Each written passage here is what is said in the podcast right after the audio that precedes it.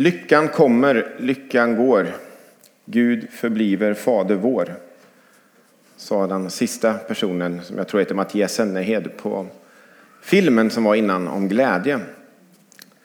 Och så sa han att det är där vi har grunden för vår glädje. I att Gud är vår far. Och idag så är det ju Skogsrokyrkans nyår på många sätt. Årshögtid, vi avslutar 2019, drygt en månad för sent och kliver in i 2020. Det är alltid så i frikyrkor att man är lite efter. I alla fall när det gäller just det här med att byta år. Och då är det fest, precis som många av oss i alla fall brukar ha när det är nyår vanligtvis. Så kanske man umgås med lite vänner, man äter gott och eh, ja, äter tillsammans. Och det ska vi göra idag också ju. Vi ska vara tillsammans. Det är redan fest, det kände ni när ni kom hit tror jag. Det var festligt. Och vi ska äta gott. 2019, året som har varit, så har vi talat ut, vi har bett och försökt leva efter de här orden. Att vi finns till för en tid som denna. Och det var utifrån Mordokais ord till Ester i Esters bok 4 och 4, 4 och 14. Att Ester, hon fanns till för en speciell tid, för det judiska folket, för att rädda folket. Och det ordet har vi haft med oss i året, året som har varit, att vi finns faktiskt till som församling för våran tid. Och vi har bett om helande och hopp. Vi har bett att vänner ska få lära känna Jesus.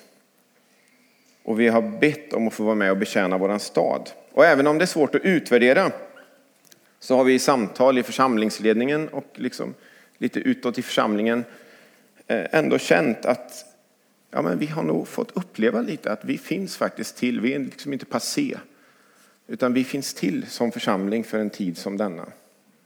Vi behövs i Skövde. Och att vi har fått se lite mer, kanske i alla fall, av helande i relationer och hopp för framtiden. Och vi har ju under året bett att våra vänner som, eh, som eh, ska få lära känna Jesus, vi har haft den här bönekrukan som vi har bett för alla namn under året och nu har jag tömt den. Jag har inte läst på lapparna, men jag räknade faktiskt lapparna som låg i den här bönekrukan. Och det var i stort sett nästan 200 stycken. Om man då tänker att, utan att ha läst lapparna, att ja, men det kanske var i snitt två namn i alla fall på varje lapp. Så har vi konkret bett för 400 personer det här året. Att de ska få lära känna Jesus, komma till tro på honom. Och under nattvarden sen så har jag ställt den här ljusbrickan här. Och då kan man få gå fram och tända ett ljus som en symbol för att, att någon man vet att man har bett för under året faktiskt har kommit till tro. Är ni med? Så ni behöver inte liksom gå fram och tända ljus för något ni brinner för eller något ni ber för. Eller, det kan vi göra på något annat sätt. Utan konkret, ja men förra året, det var faktiskt någon jag bad för. Kanske till och med någon som har legat i den här krukan. Alltså, inte legat i krukan, men lappen har legat i krukan. Det fattar ni. Och då tänder ni ett ljus. Och blir inga ljus tända, så gör inte det någonting, för vi är envisa, vi ber vidare, eller hur? Blir något ljus tänt, eller några ljus tända, då är vi väldigt glada för det. Vi har på olika sätt försökt betjäna vår stad. Man kan säkert utveckla det och göra mycket, mycket mer såklart. Men vi har funnits med, vi har tänkt och vi har levt, försökt leva missionella vanor som kan förvandla dig, mig och världen. Att ta steg liksom utanför oss själva, utanför vår egen gemenskap. Och nu, församlingen, så ska vi ta steget in i 2020 med längtan att få växa i glädje.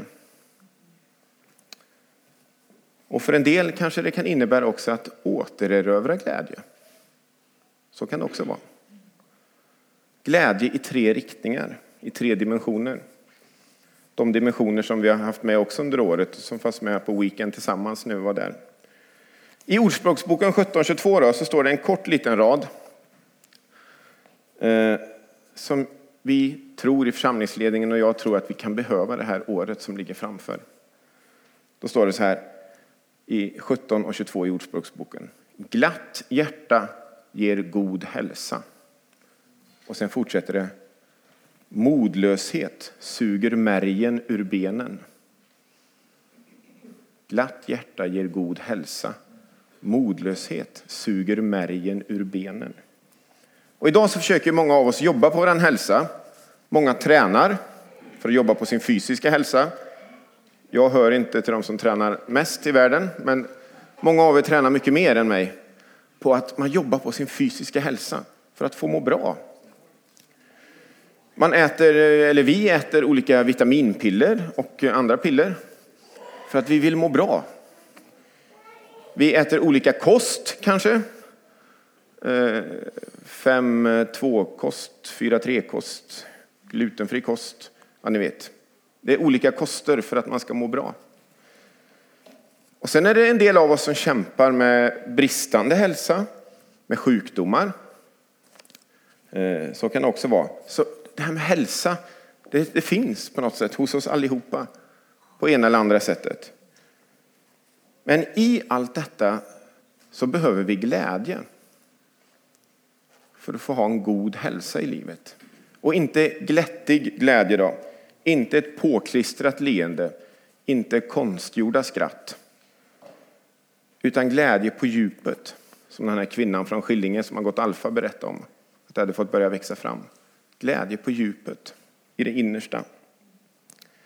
Jag behöver det, du behöver det, vi behöver det som församling, Skövde behöver det. Våran eh, Skaraborg behöver det, vårt land behöver det och till och med vår värld behöver det. Första riktningen då, det är eh, uppåt. Nu får man tänka att det här är lite bildligt, inte tänka att Gud sitter på ett moln liksom här uppe någonstans. Utan vi tänker uppåt. Det finns en glädje i Gud som finns där oavsett omständigheter. Oavsett hur jag själv mår, oavsett om jag är frisk eller sjuk, oavsett om mina relationer är hela eller kraschade, oavsett om ekonomin är stabil eller om det är kris. Glädjen i Gud och i hoppet som vi kan få upptäcka mer och mer och mer och växa i. Och här måste jag då bekänna att jag har klantat mig. Ska vi se vart jag har lagt det. De flesta av er fick ett litet kort när ni gick in. Missade ni det? Är det någon som har ett kort här? här. Ett kort. Och vi har gjort en liten, ett kort, en liten affisch. Sociala, medier-bilder eh, Eh, för året som ligger framför. Och igår när jag skulle göra det sista med predikan så upptäckte jag min stora klant att tre av bibelorden på kortet är fel. Så jag fick lite panik. Ringde till Gudrun, vår ordförande, som sa att det är nog ingen fara. Vi överlever. Jag gjorde nya lappar, affischer och sociala medier-bilder. Men korten var ju redan tryckta. Men förhoppningsvis är det så liten stil så ingen kan läsa den. Och det är bra bibelord de som står på kortet också. De är inte dåliga på något sätt. Men tre av dem är fel. Så ni får jämföra kortet med de andra sen och så bilderna på Facebook och Instagram och sådär. Ja. Vi får skylla på min hjärna. Filipperbrevet 4 ska det i alla fall vara det första. Filipperbrevet 4 och vers 4. Och då ska jag läsa från därifrån. Filipperbrevet 4 och vers 4 och några verser framåt. Där står det så här. Gläd er alltid i Herren. Än en gång vill jag säga er, gläd er. Låt alla människor se hur fördragsamma ni är. Herren är nära. Gör er inga bekymmer, utan när ni åkallar och ber, tacka då Gud och låt honom få veta alla era önskningar. Då ska Guds frid, som är mera värd än allt vi tänker, ge era hjärtan och era tankar skydd i Kristus Jesus. Gläd er alltid i Herren. Hur? Ja, kanske framför allt bekymra er inte. Och det kan jag ofta få säga till mig själv. Bekymra er inte. Bekymra er inte, Valle, utan gläd dig i Herren istället. Och sen så ska vi läsa från Romarbrevet 12 och vers 12. Inte vers 2 som jag hade skrivit. Och där står det så här. Gläd er i hoppet. Var uthålliga i lidandet och ihärdiga i bönen. Och en del kanske undrar nu, skulle inte Valdemar predika om bön idag? Och eh, det gör jag delvis, men framför allt så predikar jag om glädje idag. Bönen fortsätter vi med nästa söndag igen. Det fick bli ett litet uppehåll i bönepredikningarna just för att vi har årsmöte. Men det finns en glädje i hoppet hos Gud, i Gud, som finns där oavsett. Glädjer i hoppet, uthålliga i lidandet, ihärdiga i bönen. Att glädja sig i hoppet innebär inte att man inte får uppleva lidande och inte måste vara med och be, utan att allt bara flyter på. Utan det hänger ihop. Det finns en glädje i hoppet som finns där oavsett. Och glädje är någonting som kännetecknar hela livet med Jesus Kristus.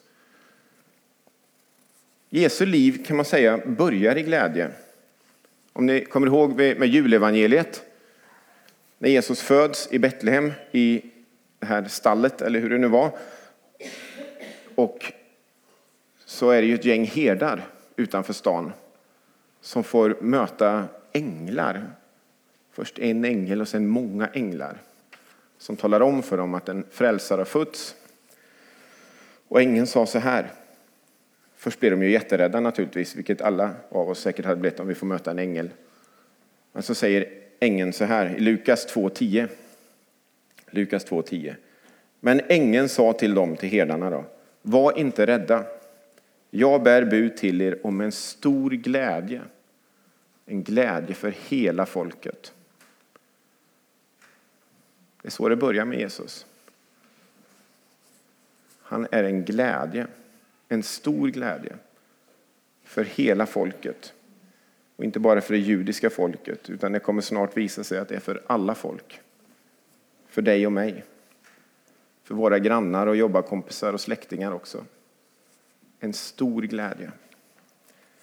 Ända till slutet, innan Jesus fängslas och avrättas och senare då uppstår också, så har Jesus ett avskedstal som finns sammanfattat i Johannes evangeliet. Och i Johannes evangeliet 15 och 11 så säger Jesus så här till sina lärjungar. Detta har jag sagt till er för att min glädje ska vara i er och er glädje blir fullkomlig. Jesus vill att hans glädje ska vara i oss. I våra liv, i vår vardag.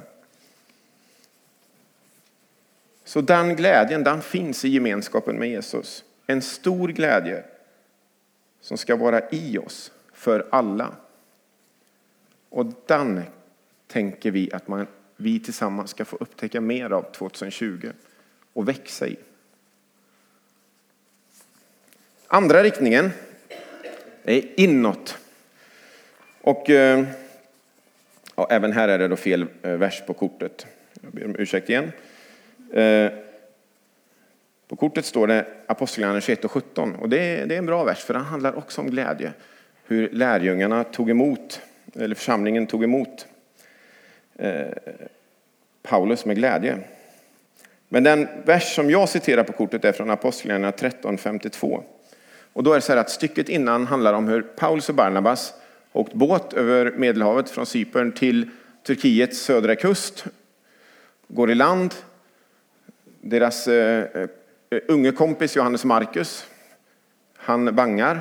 Han pallar inte att följa med längre, han åker hem till sin mamma i Jerusalem. Men Paulus och Barnabas fortsätter över bergen, upp i, in i det som idag är Turkiet, till Antiochia i Pisidien som ligger ungefär 20 mil norr om Antalya, om en del har varit där på semester. Eh, och då ska vi läsa från Apostlagärningarna 13 och 48. Apostlagärningarna 13 och 48.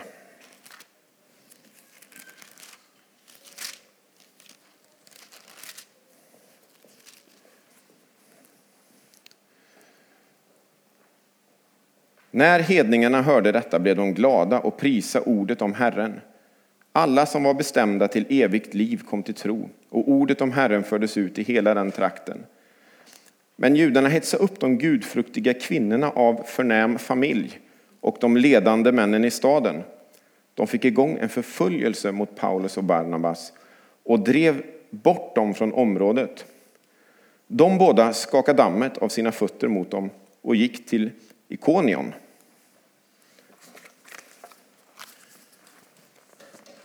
Massa människor de får möjlighet att prata till hela stan. Det påverkar hela stan, hela omgivningen. Många människor kommer till tro. Församling planteras, startas. Men så blir det en förföljelse mot Paulus och Barnabas och de, måste, de får dra eh, lite österut mot en stad som heter Konja idag, tror jag ungefär. Ikonion. Eh, och så kommer då vers 52 sen.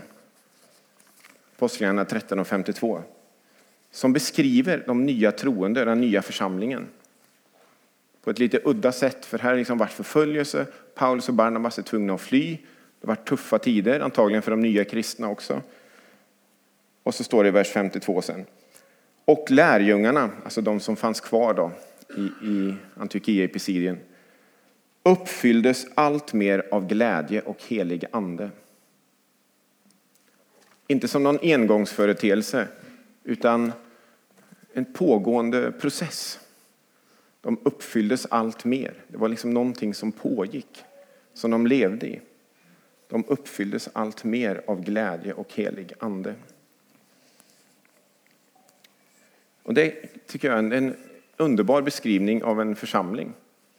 Och en ny församling också.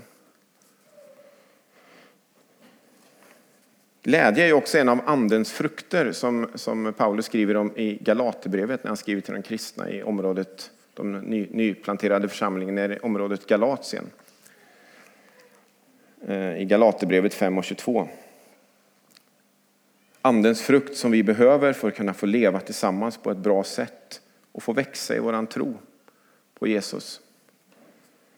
Andens frukter är kärlek, glädje, frid, tålamod, vänlighet, godhet, trofasthet, ödmjukhet och självbehärskning. Glädje. 1984 så kom en, en gammal bok, eller jag beror på hur gammal man är om man tycker den är gammal från 1984. Men han heter Vägar till glädje i alla fall av Richard Foster. Och eh, han har kommit i nytryck också. Och den, Richard Foster, författaren, han skriver om om just glädje som andens frukt, att den är som en motor som liksom driver fram, hjälper de andra frukterna att växa till. Men att glädjen är liksom motorn i det hela. Så vi behöver glädjen i våra liv och i vår gemenskap för att växa i vår tro, växa i andens frukter. Och I samma bok så citerar han en, eh, en, en författare som heter Hanna Whittle Smith som 1870 skrev en bok som heter The Christian's Secret of a Happy Life. Alltså de kristnas hemlighet omkring ett lyckligt liv. Och det är inte så här fyra sätt, fyra snabba steg till ett lyckligare liv. Utan eh, hon skriver så här. Glädjen kommer av att lyda Kristus. Och glädjen är resultatet av att lyda Kristus. Utan lydnad till Kristus är glädjen tom och konstlad. Glädjen kommer när livets varjehanda blir präglat av Herren. Och så skriver han att det finns inga genvägar. Vi vill ju vara efterföljare till Jesus som församling. Och tänk vad vackert om vi i nästa årsmöte, om ett år, kunde liksom uttrycka något av det som Lukas beskriver om Jesus efterföljaren i Antiochia i Pisidien.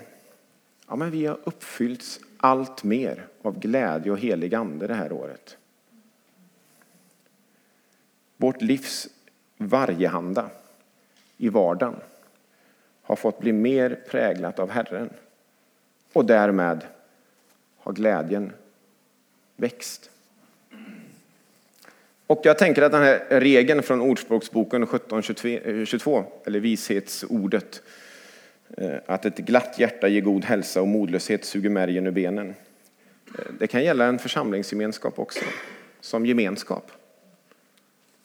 Modlöshet kan suga märgen ur benen också i en församling. Men glädjen i Gud och glädjen i varandra ger en god församlingshälsa. Så om vi tillsammans får växa i glädje i år så kommer det också innebära att vi, vi mår bra tillsammans. Tredje riktningen, det blir utåt.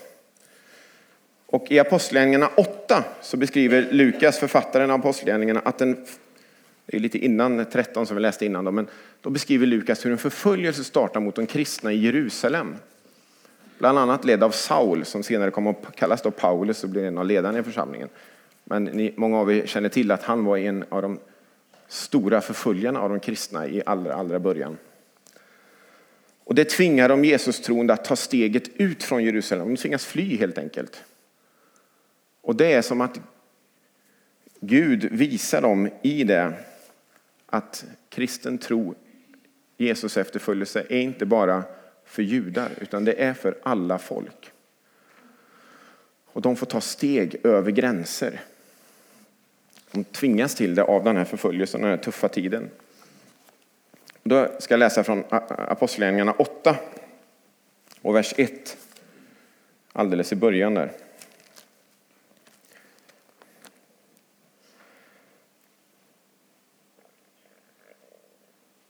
Den dagen började en svår förföljelse mot församlingen i Jerusalem och alla utom apostlarna skingrades över hela Judeen och Samarien. Några fromma män begravde Stefanos. Han, var en, han blev av, stenad, avrättad innan, som en av ledarna och efterföljarna till Jesus. Några fromma män begravde Stefanos och höll stor dödsklagan över honom. Men Saul får hårt fram mot församlingen han trängde in i hus efter hus, släpade bort män och kvinnor och lät sätta dem i fängelse. De som hade skingrats vandrade omkring och predikade budskapet. Filippos kom till huvudstaden i Samarien och förkunnade Kristus för folket där. Alla lyssnade uppmärksamt på hans ord när de hörde honom tala och såg de tecken han gjorde. Ty från många som var besatta for de orena andarna ut under höga rop och många lytta och lama botades. Och så vers 8. Det blev stor glädje i den staden. Vi får inte tappa bort det här missionella perspektivet 2020. Vår uppgift är att leva vår tro mitt i vardagen så att det också leder till att det blir stor glädje i Skövde eller i Skaraborg eller i Sverige, eller ute i världen genom alla de missionärer och projekt vi är med och stödjer. För de kristna i Apostlagärningarna 8 så var det också en tuff tid. De var förföljda, de tvingades fly från sin stad. De kunde inte bo kvar längre. Men det var det som i sin tur ledde till en stor glädje i Samaria, huvudstaden i Samarien.